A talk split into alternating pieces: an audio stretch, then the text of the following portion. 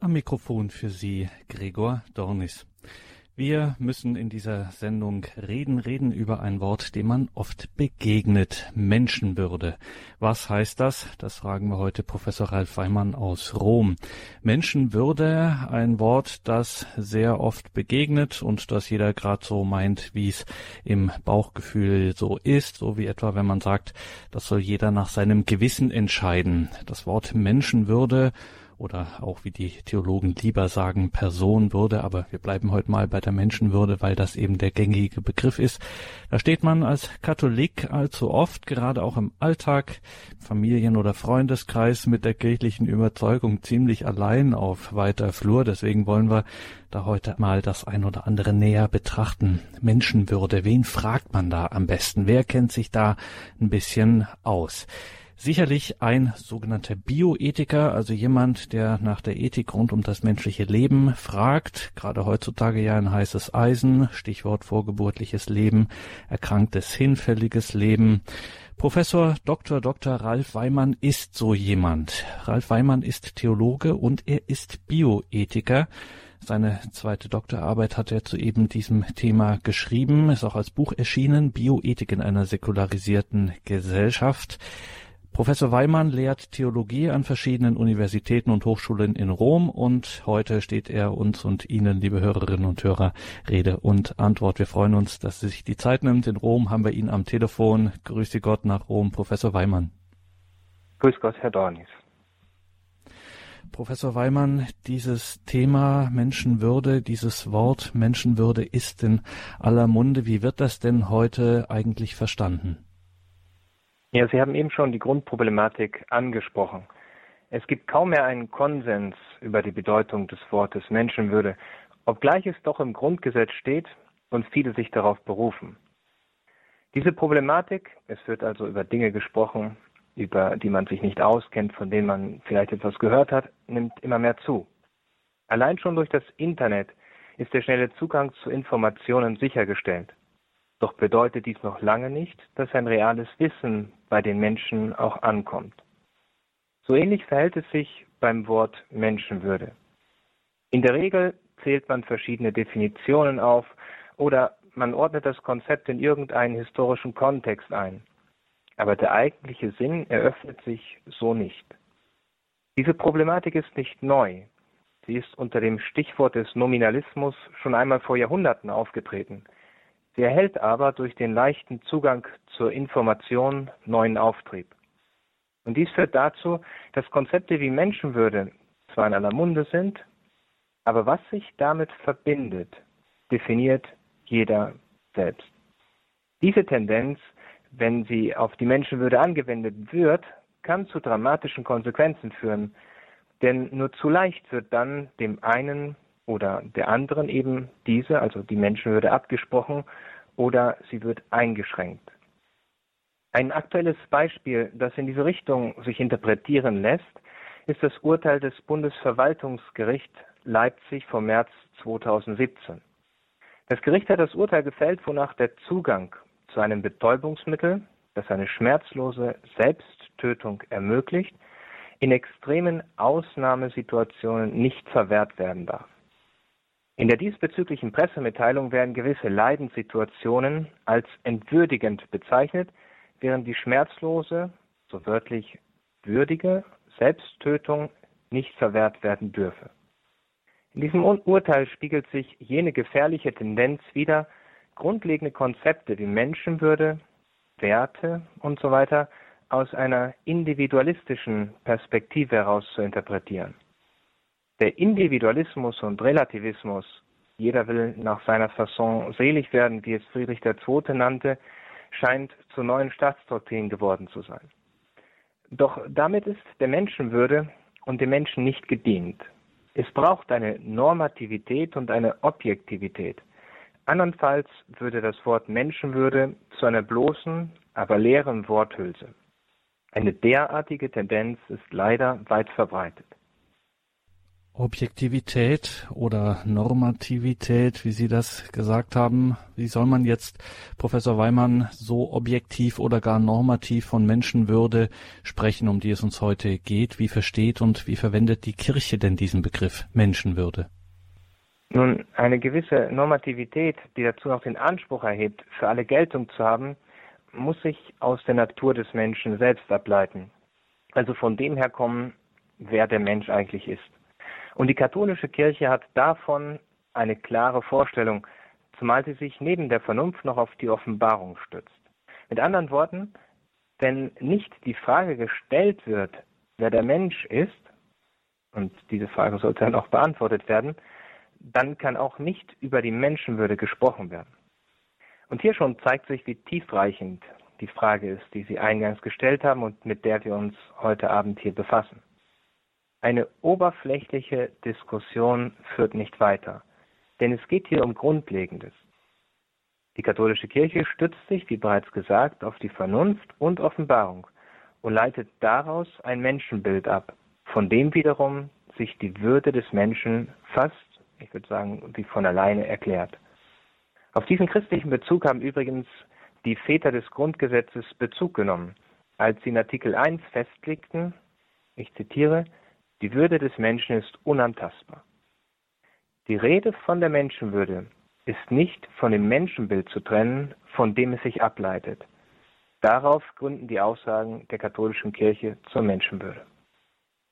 Und dann fragen wir direkt nach, wie versteht denn nun die Kirche, was hat sie für ein Menschenbild? Wer ist der Mensch nach kirchlicher Auffassung? Gibt es da zum Beispiel biblische Hinweise, Professor Weimann? Ja, die Frage nach dem Menschen ist so alt wie der Mensch selbst. Zu allen Zeiten, und vielleicht ist da unsere Zeit eher eine Ausnahme, wurde diese Frage gestellt. Denn heute stellt man sich die vielleicht weniger. Schon die alten Philosophen haben sich damit beschäftigt und nicht selten spekulative Antworten gegeben, die sich auf Erwägungen, gründend auf der Vernunft, beruhten. Die Kirche hat dieses reiche Erbe immer zur Kenntnis genommen, es aber erweitert und auch ergänzt. Gott selber hat durch die Offenbarung Antwort gegeben, wer der Mensch ist.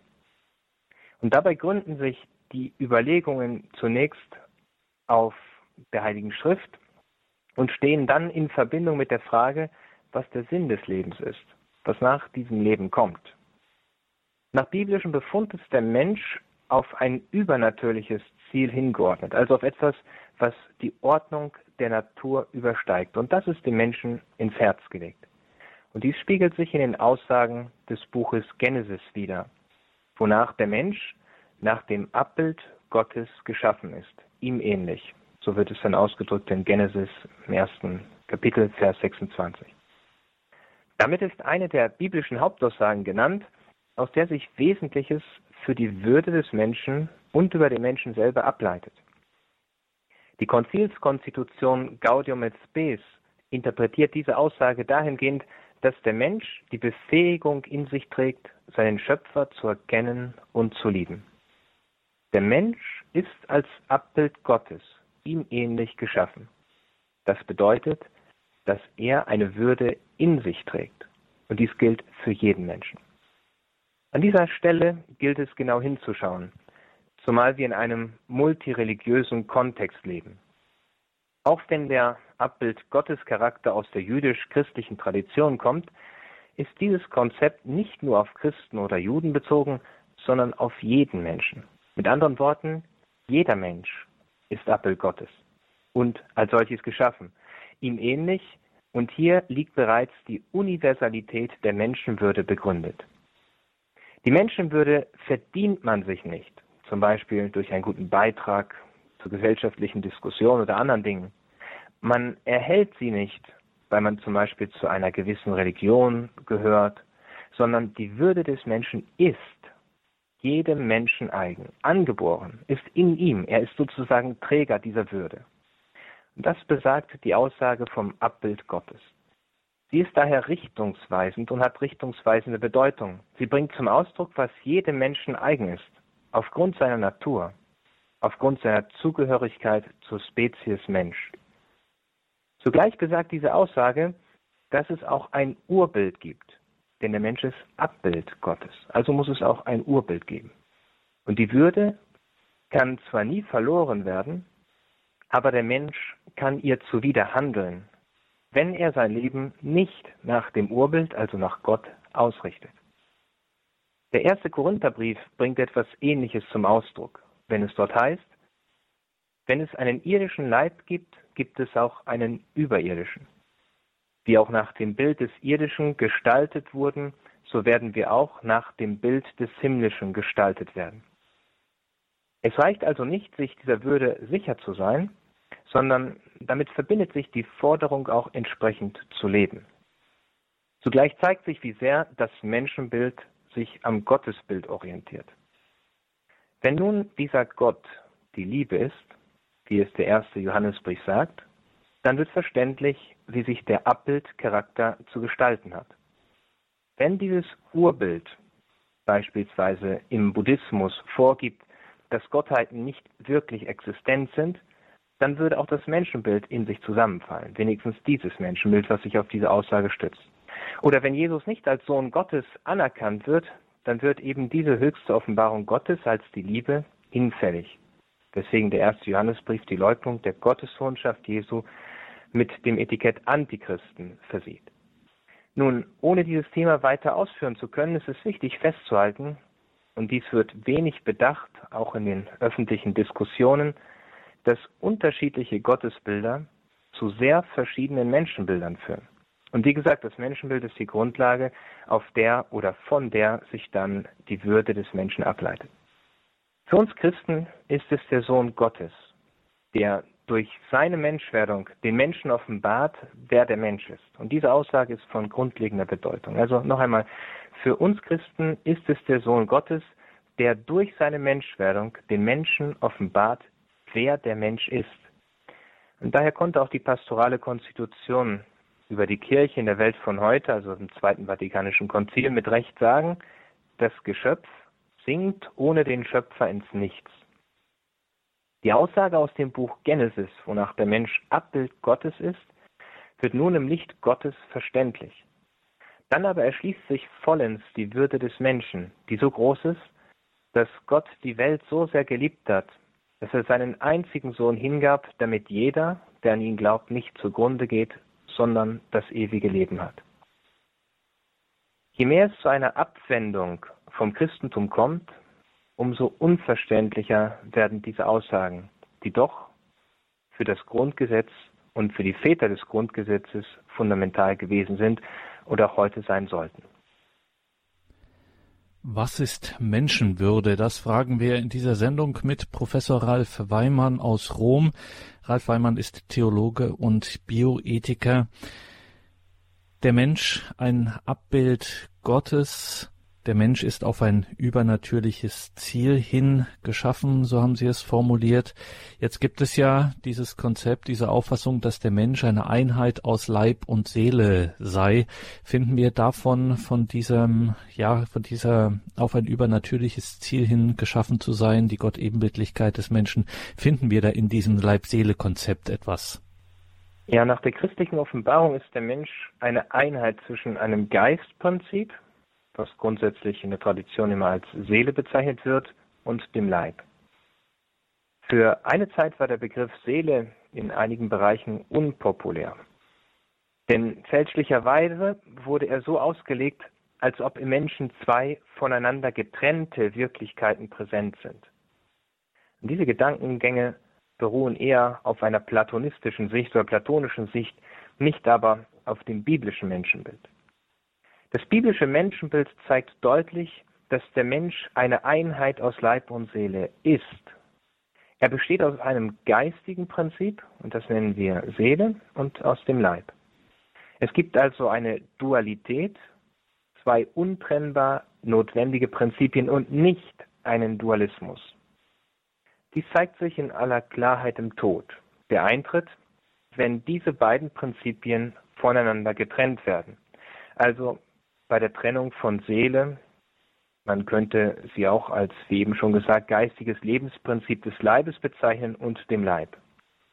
Dies hatte schon bereits 1336 Papst Benedikt XII. in einer Bulle Benedictus Deus, verbindlich definiert. Und seit diesem Datum ist es unveränderbarer Teil der katholischen Lehre. Also die Seele als Geistprinzip ist unsterblich. Sie ist unmittelbar von Gott geschaffen und auf Gott hingeschaffen. Augustinus hatte dies in dem schönen Gedanken zum Ausdruck gebracht, unruhig ist unser Herz, bis es ruhet in dir. Und damit hat er im Prinzip diese beiden Prinzipien noch einmal zusammengefasst und auf den Punkt gebracht. Und auch bei dieser Verbindung von Leib und Seele müssen wir wieder den Theologen nach der biblischen Grundlage fragen, was finden wir da in der Heiligen Schrift? Nun, das biblische Verständnis lehnt sich an die bereits angeführte Stelle aus dem Buch Genesis an. Gott schuf den Menschen nach seinem Bilde. Nach dem Bilde Gottes erschuf er ihn. Als Mann und Frau schuf er sie. Der Mensch hat demnach eine einzigartige Stellung in der Schöpfung. Er ist geschaffen und doch Gottes Abbild. Mit anderen Worten, in seiner Natur vereint er die geistige und die materielle Welt, denn sonst könnte er nicht Abbild Gottes sein.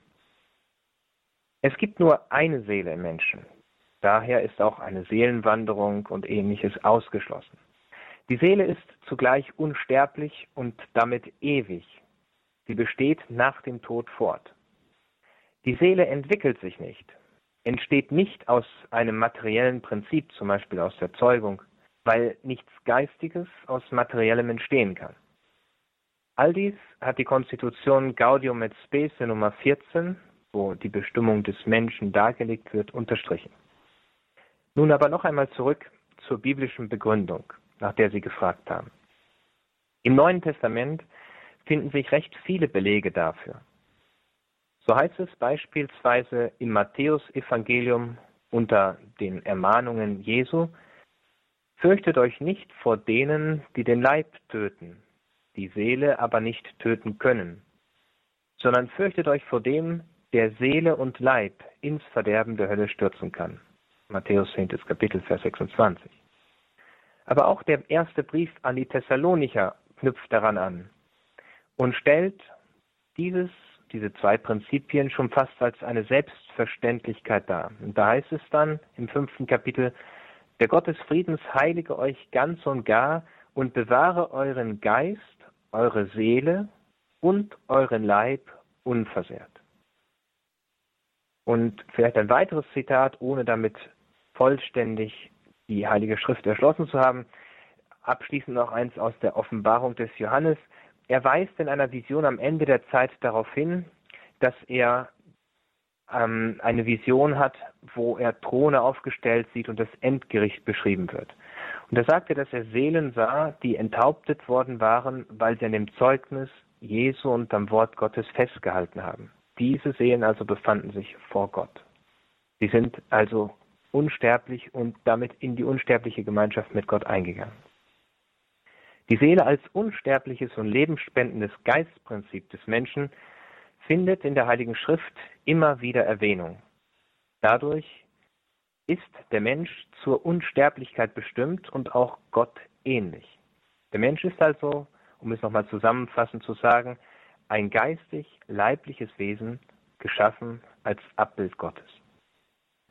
So, Professor Weimann, und jetzt habe ich das also in dieser ersten Viertelstunde unserer Betrachtung von Ihnen gelernt, dass ich ein Abbild Gottes bin, geistig und leiblich, seelisch.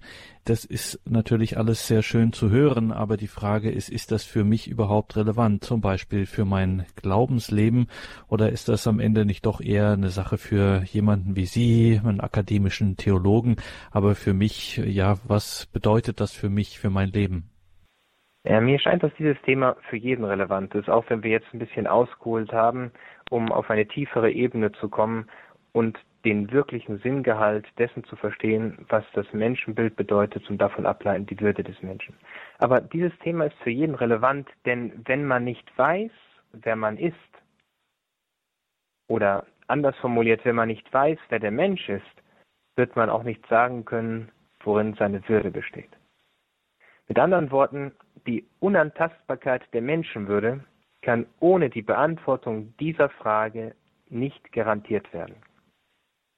Doch, und dies ist erschreckend festzustellen, heute wissen viele nicht mehr, wer der Mensch ist oder scheinen es nicht mehr zu wissen. Debatten über Seele und Leib würden bedeuten, sich neu mit dem christlichen Erbe zu befassen und ihm die notwendige Anerkennung in Staat und Gesellschaft zukommen zu lassen. Ein Umdenken, ja eine Rückbesinnung wäre notwendig, denn ein Vakuum kann es hier nicht geben. Dies scheint bisher aber in vielen Teilen ausgeblieben zu sein. Vielleicht lässt sich das Gesagte aber noch deutlicher machen durch einen Blick auf das letzte Jahrhundert.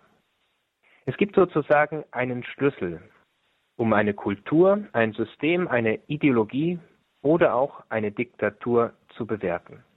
Und dieser Schlüssel ist die Frage nach dem Menschenbild. Wenn nicht alle Menschen gleich sind, sondern nach Rasse, Zugehörigkeit zum Beispiel zu einer Nation oder Arbeiterklasse gemäß ihrer Funktion definiert werden, dann werden all jene ausgegrenzt, die nicht dazugehören, vor allem aber die Wehrlosen und Schwachen, die Kranken oder Stigmatisierten. Wenn das Menschenbild nicht mehr tief im Bewusstsein verankert ist, kann sich dies wiederholen. Dann werden Alte, Kranke, Ungeborene ausgegrenzt. Ihnen wird das Recht auf Leben, das grundsätzlichste aller Rechte, abgesprochen. Daher ist es von großer Wichtigkeit für einen jeden, sich mit diesem Thema zu beschäftigen und die Frage nach dem Menschen beantworten zu können. Zugleich sollte es vornehmlichste Aufgabe der Kirche sein, deutliche Orientierung zu bieten. Dieser Beitrag scheint mir gerade heute unverzichtbar.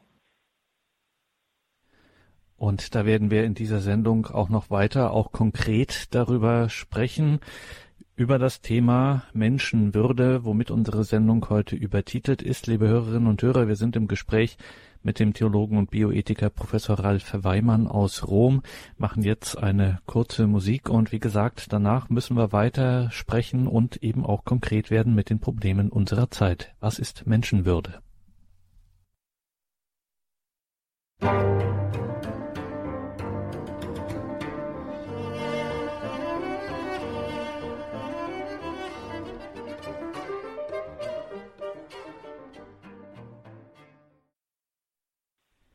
Sie haben eingeschaltet bei Radio Horeb und Radio Maria zu einer Sendung mit Professor Dr. Dr. Ralf Weimann. Der Mann ist Theologe und Bioethiker, lehrt in Rom und ist uns heute Abend telefonisch zugeschaltet. Wir sprechen über das Thema Menschenwürde. Dazu hat Ralf Weimann auch eine Dissertation geschrieben, die es auch als Buchform gibt. Bioethik in einer säkularisierten Gesellschaft. Hauptsächlich geht es da um die ethischen Probleme der sogenannten Präimplantationsdiagnostik. Auch darüber werden wir noch sprechen. Kommen jetzt aber erstmal Professor Weimann zur Kirche zu, beim Thema Menschenwürde. Jetzt gibt es da seitens der Kirche ethische Forderungen in Bezug auf das Thema Menschenwürde. Welche sind das denn so? Ja, wie schon gesagt, liegt der, der Menschenwürde ein Menschenbild zugrunde. Denn dem Menschen kann nur dann eine Würde zugesprochen werden, wenn er auch Träger dieser Würde ist. Für den getauften Christen kommt noch ein weiterer Aspekt hinzu, dass er dazu, zu dieser hohen Würde, die er als Mensch ohnehin schon hat, auch noch Kind Gottes, Tempel des Heiligen Geistes ist. Daraus leiten sich dann verschiedene ethische Forderungen ab, die im Dekalog, also in den zehn Geboten, sich widerspiegeln und die auch im doppelten Liebesgebot zusammengefasst sind, wo es heißt, du sollst den Herrn, deinen Gott lieben mit ganzem Herzen, mit ganzer Seele und mit all deinen Gedanken. Das ist das wichtigste und erste Gebot. Ebenso wichtig ist das zweite. Du sollst deinen Nächsten lieben wie dich selbst. An diesen beiden Geboten hängt das ganze Gesetz samt den Propheten.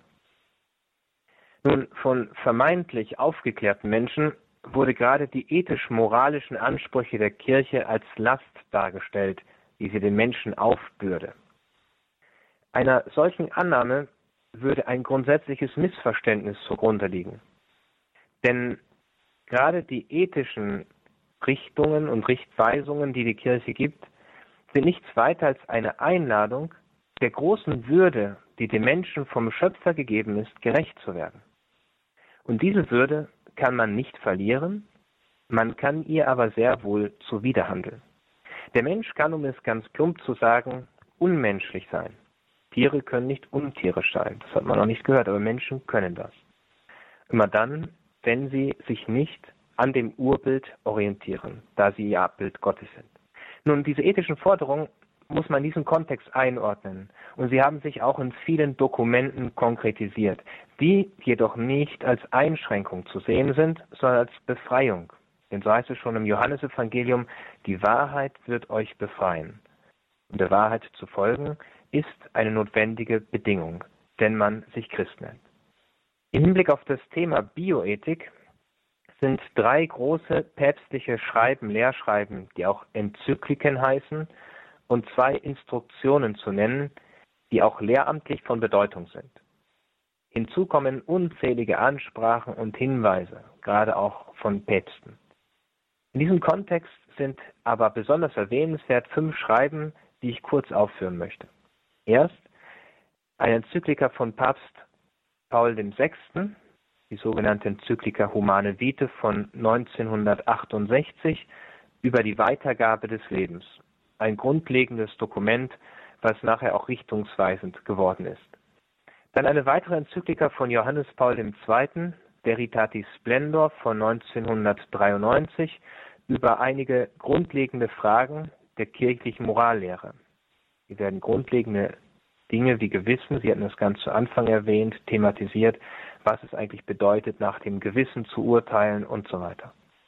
Des Weiteren die von Papst Johannes Paul II. verfasste Enzyklika Evangelium Vitae von 1995 über den Wert und die Unantastbarkeit des menschlichen Lebens. Hier haben Sie schon alleine im Titel einen klaren Hinweis darauf, wie wichtig der Kirche die Verteidigung der Menschenwürde ist, die Unantastbarkeit des menschlichen Lebens. Und dann müssen in diesem Kontext zwei Instruktionen, das sind Lehrschreiben der Glaubenskongregation, Erwähnung finden, die sich sehr detailliert mit bioethischen Fragen auseinandersetzen.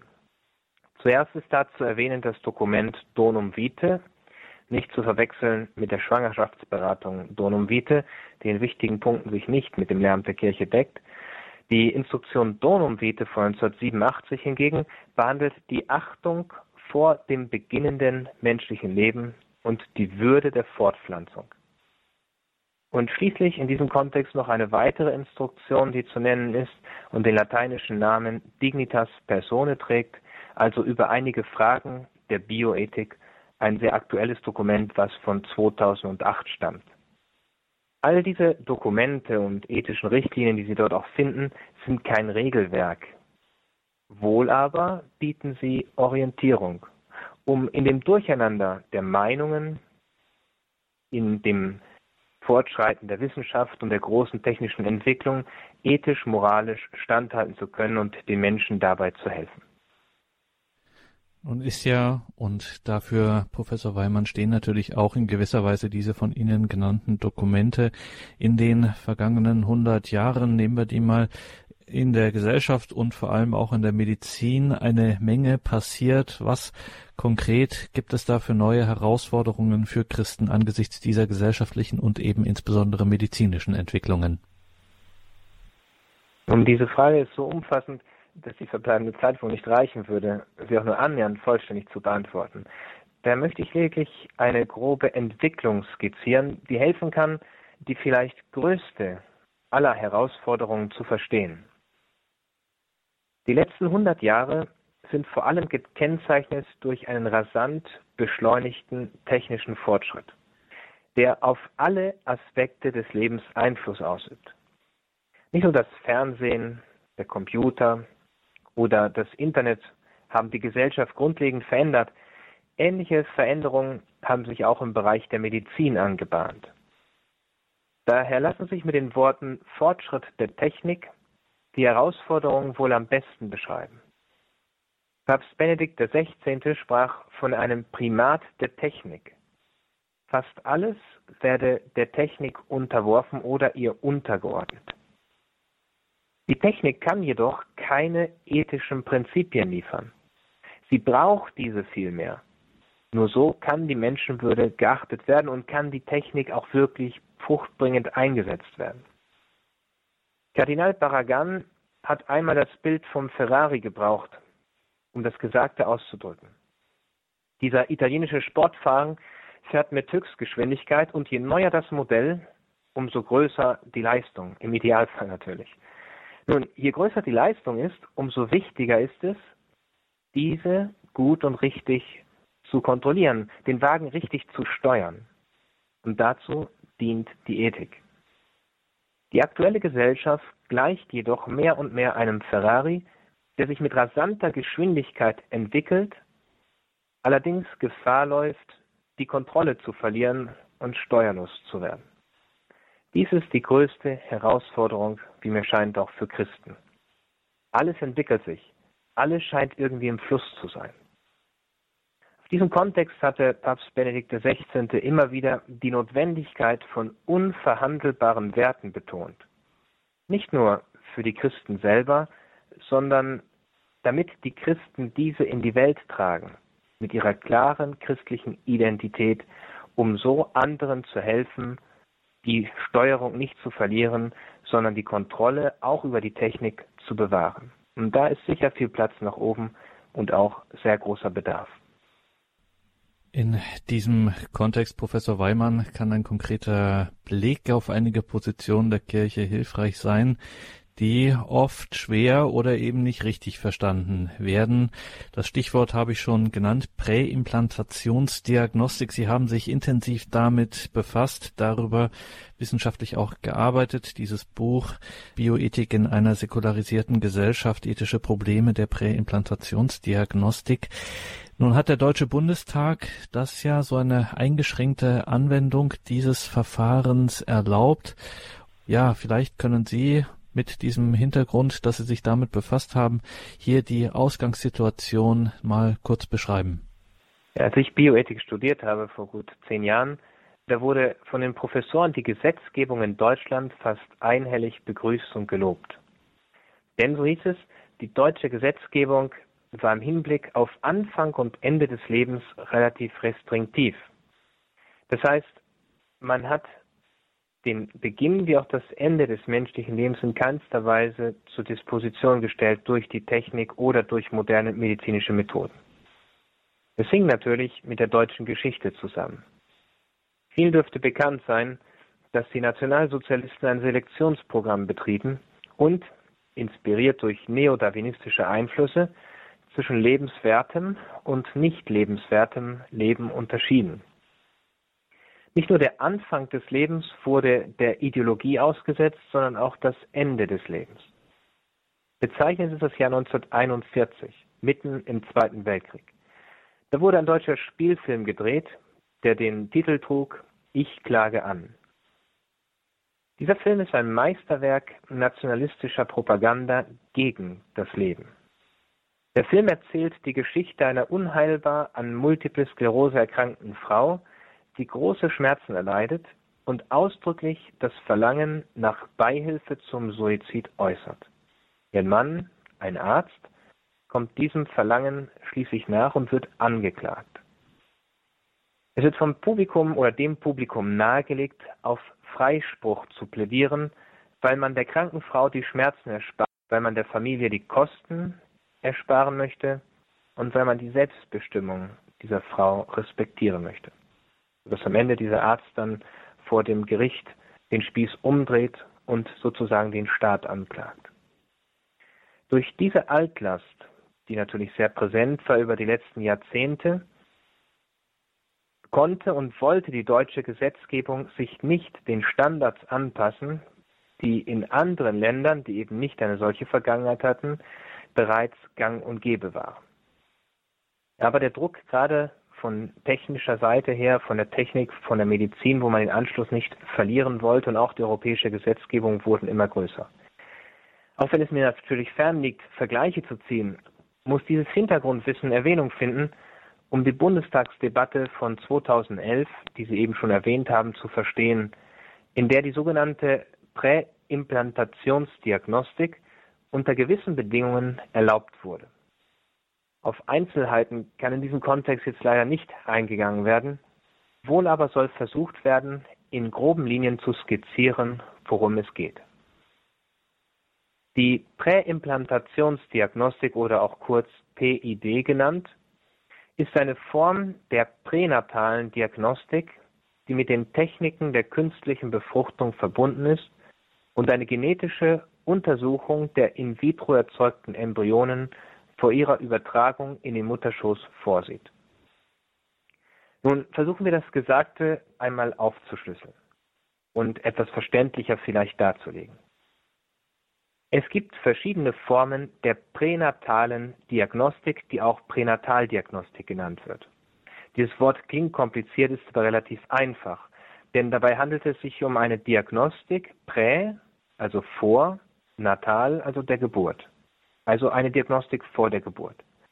Und sie dient hauptsächlich zur Früherkennung von Krankheiten, wird flächendeckend in verschiedensten Bereichen angewendet. Nun, die PID, die Prä Implantationsdiagnostik ist Teil dieser Pränataldiagnostik. Darüber hinaus handelt es sich, und das war der zweite Teil, den ich eben erwähnt habe, handelt es sich um eine Technik der künstlichen Befruchtung. Es sind also Techniken zur Zeugung, die darauf ausgerichtet sind, in künstlicher Weise eine menschliche Empfängnis herbeizuführen. Hier gibt es grundsätzlich die Unterscheidung zwischen einer heterologen oder homologen Befruchtung, künstlichen Befruchtung. Nun, diese ist aus verschiedenen Gründen ethisch unannehmbar, wie dann auch die Instruktion Donum Vitae ausführlich zeigt, weil sie zum einen gegen die Einheit der Ehe und der ehelichen Treue, bei der Heterologen dann auch der Widerspruch zur Würde der Fortpflanzung und der ehelichen Vereinigung beiträgt. Das Geschenk wird nicht als Subjekt gesehen, das Kind nicht als Geschenk und als Subjekt, sondern als Objekt.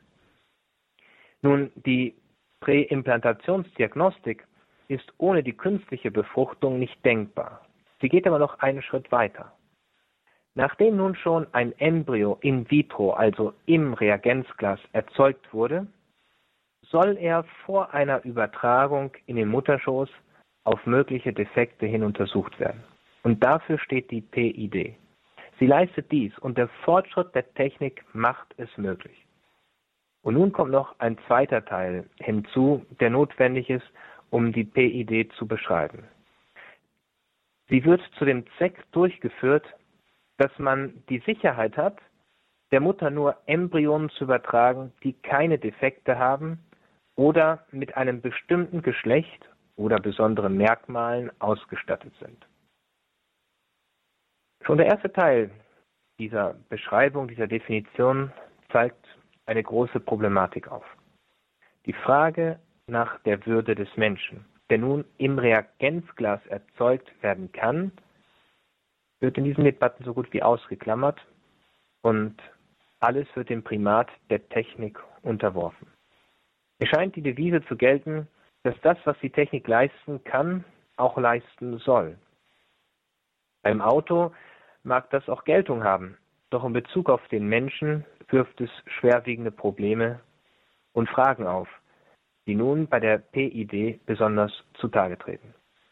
Sie wird nämlich mit dem Zweck durchgeführt, dass man die Sicherheit hat, die Sicherheit, der Mutter nur Embryonen zu übertragen, die keine Defekte haben oder mit einem bestimmten Geschlecht oder besonderen Merkmalen ausgestattet sind. Mit anderen Worten, es handelt sich hier um Selektion menschlichen Lebens.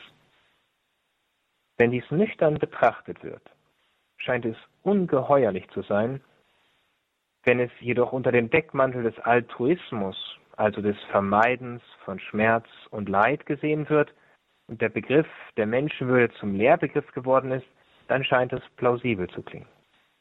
Versuche das Gesagte etwas besser zu erklären. Schon seit den 1990er Jahren gibt es die Möglichkeit zur Präimplantationsdiagnostik seit den 1990er Jahren. Dabei werden verschiedene Methoden unterschieden, auf die wir in diesem Kontext nicht einzugehen brauchen. Bereits 1990 wurde sie bei über 10.000 Kindern angewendet. Sie wird vor allem angewendet, um Erbkrankheiten auszuschließen oder Anomalien der Chromosomen zu erkennen oder durch ein Screening-Verfahren verschiedene andere Charakteristiken des Kindes bereits zu entdecken und entsprechend dann zu beurteilen bzw. zu begutachten. Heute ist die Technik so weit, das war 1990 noch nicht der Fall, dass über 10.000, über 10.000 verschiedene Krankheiten oder mögliche Veranlagungen für Krankheiten bei Embryonen im Reagenzglas bereits erkannt werden oder erkannt werden können.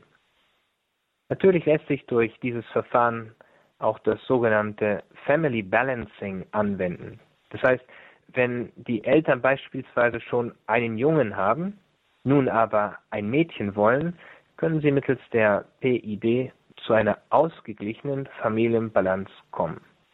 Dies ist in Deutschland nach wie vor verboten, wobei es schwer ist, dies zu kontrollieren. Bei der angeführten Argumentation zugunsten der PID wird von der Vermeidung von Leid, auch Kostensenkungen, Vermeidung von Behinderten und so weiter und dem Recht auf ein gesundes Kind gesprochen, was es so natürlich nicht gibt, da das Kind wie immer ein Geschenk Gottes ist.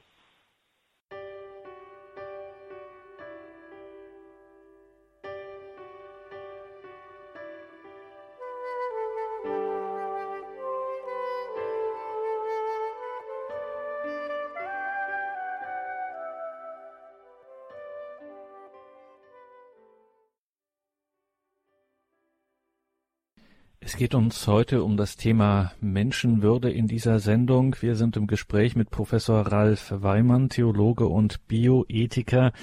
Sein Buch Bioethik in einer säkularisierten Gesellschaft befasst sich maßgeblich mit den ethischen Problemen der Präimplantationsdiagnostik, über die wir hier beispielhaft sprechen. Angedeutet haben Sie es schon. Damit wir das nochmal klar haben, Professor Weimann, mal die Frage nach diesen konkreten ethischen Problemen. Vielleicht können Sie das nochmal zusammenbinden. Was ist Menschenwürde? Das war unser großes Thema hier in dieser Sendung. Professor Weimann, jetzt also an Sie die Frage, den Experten, der dieses Buch geschrieben hat, Bioethik in einer säkularisierten Gesellschaft und eben sich mit der Präimplantationsdiagnostik damit hauptsächlich auseinandergesetzt hat. Was finden wir hier, gerade auch wenn wir heute über Menschenwürde sprechen, so für ethische Probleme bei diesem Verfahren, das doch anscheinend so hilfreich ist? Die Argumente zugunsten der Präimplantationsdiagnostik werden oft als alternativlos angeführt. Und auch die Mehrheit der Abgeordneten im Bundestag haben sich davon überzeugen lassen. Und dennoch gibt es schwerwiegende Bedenken, die genannt werden müssen und im Laufe der Debatte auch genannt wurden und sie verbinden sich mit dieser Methode. Nun, ich versuche einen kurzen Überblick zu bieten, ohne dass ich dabei einen vollständigen Überblick bieten kann. Als erstes ist festzustellen, dass Langzeitstudien fehlen, wie sich Menschen entwickeln, die vor ihrer Implantation durch ein Screening-Verfahren gegangen sind. Es gibt Studien, die auf ein deutlich höheres Risiko für Fehlbildungen, Geburtsschäden, Lähmungen, Defekte oder auch psychische Störungen schließen lassen. All das gilt es noch abzuwarten. Es kann sein, dass das Ganze so einige Studien eine tickende Zeitbombe ist. Nun, bei der Präimplantationsdiagnostik gibt es keine, keine diagnostischen Mittel, die zu einer Therapie führen können. Die einzige Therapie ist die Selektion. Es kommt, um es ganz plump zu sagen, zum Wegwerfmensch, der als nicht lebenswert eingestuft wird. Die Schaffung von Designerbabys, sie heißen wirklich so, geht in dieselbe Richtung und daran wird mit Hochdruck gearbeitet. Also Kinder zu erzeugen, die gewisse Fähigkeiten haben, über einen gewissen IQ verfügen und so weiter und so fort. Welche Gesellschaft wird man haben, wenn man krankes oder behindertes Leben ausschließt, von vornherein ausschließt? Der Mensch am Anfang des Lebens, wenn er der Willkür unterworfen wird, wohin wird das führen? Ein weiterer Aspekt, der in diesem Kontext zu erwähnen ist, der aber die In-vitro-Fertilisation insgesamt betrifft, ist die Scheidungsrate. Es gibt Statistiken, die besonders auch von Professor Spieker angeführt werden, der dem Ganzen nachgegangen ist, die besagen, dass die Scheidungsrate bei Ehepaaren, die sich der künstlichen Befruchtung unterziehen, doppelt so hoch ist wie bei anderen Ehepaaren. Auch das wäre etwas, was man zur Kenntnis nehmen sollte. Nun aber zurück zur PID. Durch die Selektion erhöht sich der Druck auf die Frau, die nur gesunde Kinder annehmen darf, möchte, kann in diesem Kontext. Zudem entstehen bei jeder assistierten Reproduktion große psychische Belastungen für die Frau durch die Hormoneinnahme, die Veränderungen, die dadurch entstehen und so weiter, sodass bei über 60 Prozent sich nachher Anzeichen von Depressionen diagnostiziert werden. Die PID lässt sich auch beschreiben als eine Schwangerschaft auf Probe. Die Grundlage ist die Selektion. Wenn der Embryo, wenn das Kind, der Beginn des menschlichen Lebens nicht den entsprechenden und gewünschten Kriterien entspricht, wird es einfach aussortiert. Durch Kinderwunschzentren, die inzwischen flächendeckend angeboten werden, nimmt diese Mentalität weiter zu, und zwar ganz massiv und wird weiterhin gefördert. Ein weiterer Aspekt, mit der PID verbindet sich die Kryokonservierung von Embryonen. Das heißt, Embryonen in großer Zahl, die notwendig sind, um erfolgreich eine PID durchzuführen, werden eingefroren bei einer Temperatur von 196 Grad mit flüssigem Stickstoff, daher die Kryokonservierung. Die Eltern müssen Kryobanken mieten und sich dort einmieten, um dort ihre tiefgefrorenen Embryonen zu deponieren. Das ist so eine Kostenfrage, gerade über die Jahre. Zum anderen natürlich ethisch nicht nur bedenklich, sondern mehr als bedenklich. Dazu kommen wir aber gleich am Ende. Dazu werde ich dann noch etwas sagen. Bei diesem Prozess dann auch, sei es bei dem Einfrieren, aber vor allem beim Auftauen, gehen grundsätzlich auch Embryonen verloren. Ein weiterer Aspekt. Durch die, Imprä äh, durch die Präimplantationsdiagnostik und dann entsprechend die Ein Fortpflanzung in den Uterus der Frau von entsprechend zwei bis drei Embryonen, so ist es in Deutschland vorgesehen. Der Schnitt liegt relativ weit unten inzwischen, entstehen aber auch regelmäßig Mehrlingsbildungen. Das heißt, man hat auf einmal mehr Kinder, die man erwartet, als man bereit ist anzunehmen, zum Beispiel Drillinge oder ähnliches. Und dann kommt es nicht selten, so auch die Statistiken, denn das wird ja auch in Teilen wenigstens erfasst, zur sogenannten Embryonenreduktion oder auch Fetozid. Das heißt, im Mutterleib werden Embryonen aussortiert und werden getötet, damit die anderen, die man dann möchte, haben möchte, sich entsprechend gut entwickeln können. Ein weiterer Aspekt, wo werden in der Zukunft Grenzen zu ziehen sein, ist erst einmal die Büchse der Pandora geöffnet, wo und wie kann man sie wieder schließen. In Großbritannien, wo man nicht eine solche Vergangenheit hatte wie in Deutschland, werden bereits Versuche zur Schaffung von Tier-Mensch-Mischwesen, also Hybride, Chimären und so weiter durchgeführt. Aber jetzt, und damit komme ich auch zum Schluss von den Problematiken, die sich mit der PID verbinden, das größte Problem der Präimplantationsdiagnostik ist die Selektion. Die European Society of Human Reproduction and Embryology, also die Europäische Gesellschaft für menschliche Reproduktion und Embryologie, hat Auswertungen der PID vorgenommen. Dort fließen die ganzen Daten zusammen und die analysieren dann. Demnach werden im Schnitt 33,6 Embryonen benötigt, um ein gesundes Kind zur Welt zu bringen. Also gesund muss man noch unter Anführungszeichen sehen, man weiß nicht genau, wie sich es entwickelt, auch psychisch und so weiter. Aber noch einmal, 33,6 Embryonen werden benötigt, um ein gesundes Kind zur Welt zu bringen. Das Urteil der Kirche zu diesem Verfahren fällt deutlich aus. Es findet sich in der Instruktion Dignitas Personen der Nummer 22. Und dort heißt es, zitiere ich kurz, die Präimplantationsdiagnostik ist also Ausdruck jener eugenischen Mentalität, welche die selektive Abtreibung in Kauf nimmt, um die Geburt von Kindern zu verhindern, die von Missbildungen und Krankheiten verschiedener Art betroffen sind. Eine solche Denkart ist niederträchtig und höchst verwerflich, weil sie sich anmaßt, den Wert eines menschlichen Lebens einzig und allein nach Maßstäben wie Normalität und physisches Wohlbefinden zu beurteilen und auf diese Weise auch der Legitimation der Kindestötung und der Euthanasie den Weg bahnt. Sicherlich ist dieses Urteil nicht übertrieben, sondern gestützt auf jene Tatsachen, die sich mit der PID verbinden. Abschließend möchte ich noch hinzufügen, dass eine Gesellschaft ohne ethische Grundlagen sich der Technik ausliefert, die aber, wie gesagt, nicht in der Lage ist, ethische Orientierung aus sich heraus zu geben. 326 Bundestagsabgeordnete, ohne Fraktionszwang ging das damals, und damit die Mehrheit, haben 2011 eine Verordnungsermächtigung zur PID in Kraft gesetzt, die eine begrenzte Zulassung dieser Methode in Deutschland ermöglicht.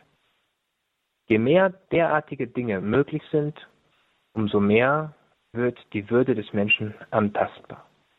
Daher ist die Stimme der Kirche heute wichtiger denn je, vorausgesetzt, sie spricht mit Klarheit und schöpfend aus dem Reichtum der Offenbarung, die die unantastbare Würde des Menschen zu garantieren weiß. Sagt Professor Ralf Weimann, Autor unter anderem des Buches Bioethik in einer säkularisierten Gesellschaft, ethische Probleme der PID, also der Präimplantationsdiagnostik. Er ist heute Gast in dieser Sendung, klärt uns über ethische Fragen auf und ausgehend eben von der Frage die Würde des Menschen. Professor Weimann, danke zunächst für diesen ja, für diesen, für diesen Parfumsritt ein bisschen durch dieses wichtige Thema. Gerade heutzutage wird es immer brisanter. Vielleicht nochmal zu diesem Thema, wie das dann heißt, Status des Embryos. Also wir reden da ganz selbstverständlich kirchlicherseits von einem Menschen. Wie gesagt, ein Zellhaufen, wie man auch im Jargon manchmal sagt, so. Jetzt stelle ich mir vor, Sie als ein Bioethiker, Sie reisen da zu einem einem Kongress. Das ist vielleicht auch ähm, in der Nähe so ein Zentrum und einer von diesen Ärzten, die da sich auch damit äh, aktiv befassen, die nehmen sie so, sie reden und dann kommen sie in so einen äh, Labor oder dann wird ihnen dann eben so ein Reagenzglas gezeigt und dann äh, sagt man zu ihnen so, also Professor Weimann, bei allem gebotenen Respekt, aber ich kann hier keinen Menschen sehen. Ähm, und das ist ja eigentlich auch ein äh, nachvollziehbarer Gedanke. Da fehlt uns einfach so die Intuition dafür, was sich da in dieser Petrischale oder im Reagenzglas eben befindet. Das ist für uns kein Mensch. Aber Sie ähm, sagen jetzt, nein, die Kirche sagt, jawohl, das ist ein Mensch. Erklären Sie uns das nochmal. Ja, man kann natürlich auch gerade einem kranken oder behinderten Menschen das Menschsein absprechen, so wie es zum Beispiel Peter Singer tut oder andere tun oder versuchen zu tun. Aber dennoch muss man sagen, dass unter den Wissenschaftlern weitgehend, und das will schon etwas heißen, eigentlich so jeglicher Couleur auch, ein Konsens darüber besteht, dass der Embryo, also die Zygote ab der Befruchtung, der Mensch zu Beginn des Lebens ist. Zum einen, weil es keine späteren Zäsuren gibt, an denen sich so etwas festmachen ließe. Zum anderen, weil der Mensch nicht Mensch wird, sondern Mensch ist, entwickelt sich nicht hin zum Menschen, sondern er ist Mensch. Schon der einzellige menschliche Keim ist ein individueller Organismus. Dies lässt sich durch Untersuchung der Zellkerne und ihrer Chromosomen als Bestandteile des reaktionsfähigen Eis mehrfach begründen. Die Individualität erscheint unter anderem auch in der Spezifität des Stoffwechsels und so weiter und so fort. Aber um jetzt in diesem Kontext der hiesigen Sendung etwas zu sagen, glaube ich, scheint gerade die PID der beste Beweis dafür zu sein, dass der Embryo bereits Mensch am Beginn des Menschseins ist. Also dass er wirklich Mensch ist. Denn andernfalls wäre ein Screening von über 10.000 möglichen Krankheiten, Geschlecht, Haarfarbe, Augenfarbe was alles bereits schon festgelegt ist, zu diesem Zeitpunkt nicht möglich. Es geht dabei gar nicht um ein religiöses Bekenntnis, also als wäre das jetzt unsere katholische Meinung, sondern um die Anerkennung wissenschaftlicher Fakten. Mit der Bildung des neuen und einmaligen Genoms verfügt der neue Mensch über alle Anlagen, die sich nun kontinuierlich zu entfalten und zu entwickeln beginnen. Was nun einsetzt, ist ein Prozess, der so lange läuft, bis er durch den Tod gestoppt wird. Mit der Verschmelzung von Ei, menschlicher Ei- und Samenzelle beginnt also die Lebensgeschichte eines Menschen, einer einmaligen, einzigartigen Person, deren menschliches Wesen sich zu keinem Zeitpunkt der Entwicklung ändern wird. Also in diesem ersten Moment ist bereits Geschlecht, Aussehen, Haarfarbe, Augenfarbe, Körpergröße und auch Begabung, Charakter, ja selbst die wahrscheinliche Lebensdauer des Menschen festgelegt. Und wie gesagt, das sind wissenschaftliche Fakten, die sich als solche auch darlegen lassen.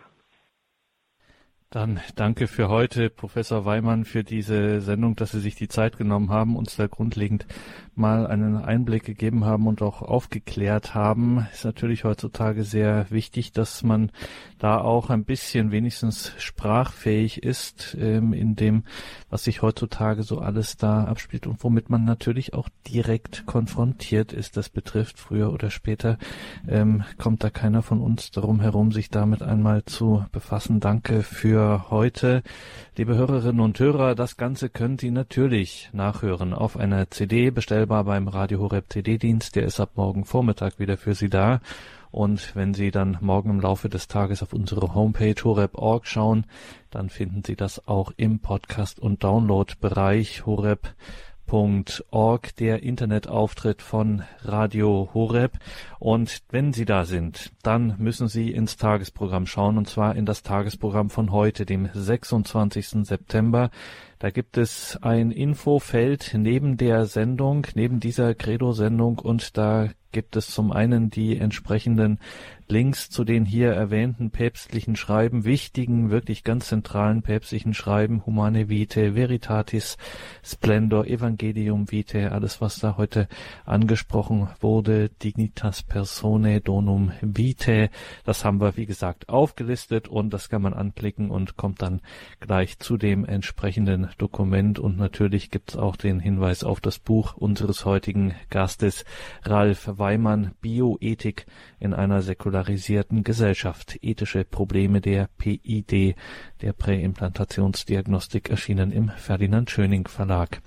Professor Weimann, wir lassen Sie nicht gehen. Sie sind ja nicht nur Theologe und Bioethiker, sondern vor allem und erst recht sind Sie Priester. Und wenn wir hier einen Priester haben, gerade bei so einem sensiblen und großen Thema, auch eines wichtigen Glaubensthemas, wie wir heute gelernt haben, Menschenwürde, das gehört zu unserem christlichen Glauben, damit das alles ankommt und nicht einfach nur von einem Ohr aus, in das eine Ohr hineinzieht und aus dem anderen wieder hinaus, sondern wirklich auch wurzelfast im Herzen, dass wir das wirklich auch verinnerlichen, brauchen wir Unterstützung und da bitten wir Sie um den Segen. Gerne. Der Herr sei mit euch. Und mit deinem Geiste auf die Fürsprache der Gottesmutter Maria und aller Engel und Heiligen. Schenke in die Fülle seines Segens und allen, die mit uns über Radio verbunden sind, der mächtige und der barmherzige Gott, der Vater und der Sohn und der Heilige Geist. Amen. Amen. Gelobt sei Jesus Christus. In Ewigkeit. Amen. Danke, Professor Weimann. Danke Ihnen, liebe Hörerinnen und Hörer. Es verabschiedet sich Ihr Gregor Dornis.